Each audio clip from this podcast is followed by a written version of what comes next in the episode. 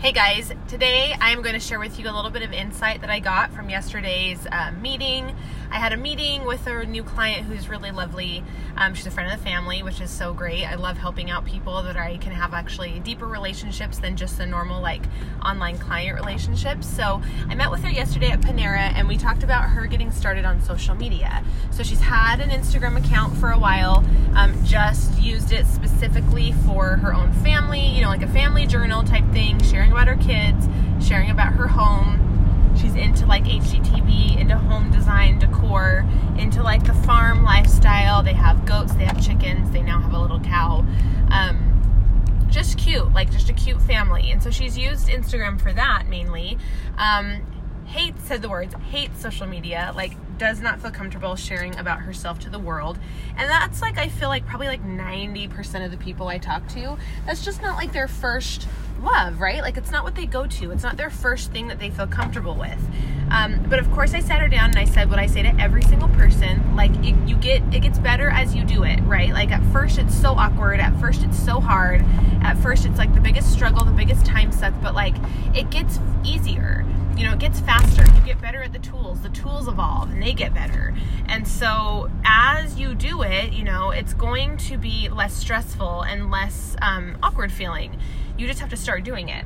And so, you know, she really took that to heart and was excited and, you know, was glad, like, you know, excited to learn about the different tools that could help her, different ideas. And her biggest thing is like, what do I post? And that's everyone's thing. It's like, what do I create? Like, what do I put out there in the world? And I think like what we need to remember is that social media is so much more for listening than it is for talking, for posting for pushing content, for telling people the story we want to tell them, it's much more effective to just listen right? Like listen to the stories, listen to the questions that people have, look at other people what they're sharing and comment on that, right? That's like the best place to start. You don't have to reinvent the wheel. You don't have to come up with like the most genius thing. You just have to respond to other people's stuff, right? And so one thing I told her because, you know, like everybody, you compare yourself to someone's like 2 years in to where you just started and you think and want to be as good as they are now and have the following they have which they took them years to amass and like work really hard for day after day hour after hour. And so number one i told her you need to like drop your expectations because it's not going to be that. Even if you go and hire somebody professional I don't care how much money you spend when you're just fresh off the boat like fresh you know it's your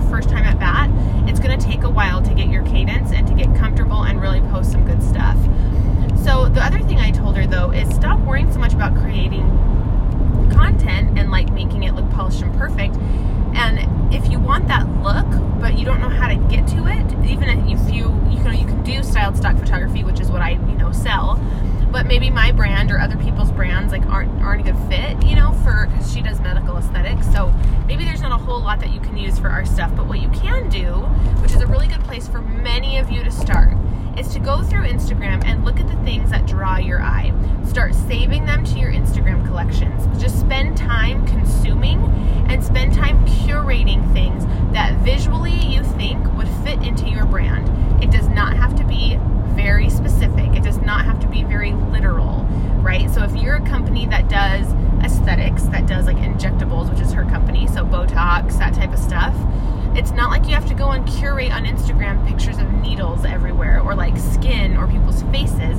You don't have to be that literal. You can curate photos of flowers, photos of beautiful spaces, studios, um, people, you know, going to the beach, people going to Hawaii, people traveling, people relaxing at home, people eating clean, you know, delicious food bowls. There's a million different things because you're trying to create the embodiment of a brand, and it does not have to be exact. You can talk about the TV shows you watch, the books you read, the things you like to do in your spare time, where you live, the places you vacation, the clothes you wear, the music you listen to, the podcasts you listen to, movie movies that you want to see coming up, dates that you go on with your husband, dinner that you cooked on Friday night. And all of those things get people to buy into your brand and commit to your brand's personality.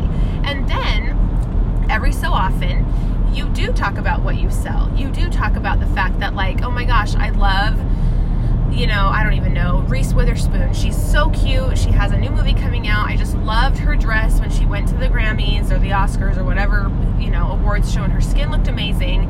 And So I'm running a Reese Witherspoon special or a Grammy special or an Oscar special where you can come in and get Botox so you look as fresh as Reese Witherspoon, right? Like it's not directly tying into what you sell, but you can make it that way. You can make it more seamless, and that was just like an off the cuff example. So you can obviously make it a little bit more thoughtful and intentional and make the connection a little bit stronger, but you don't have to like have all this content that's perfect that is super literal about like injectable Botox, right? So that's just a suggestion. Start looking on Instagram, gathering up the different brands and people that you feel like are aligned with your brand start curating the images from their feeds and when you do post it on your Instagram feed be sure to give them credit you know tag them in the actual copy of the post tag them on the post so when they people tap your post their name comes up and they can click over. Give them enough credit but there's nothing wrong with having a full feed of curated images mixed in with some selfies of you mixed in with pictures of products. Some graphics are fine but if that's where you want to start because you want your feed to be start curating images first. Don't feel like you have to be a professional photographer or hire a professional photographer to take photos all the time for you.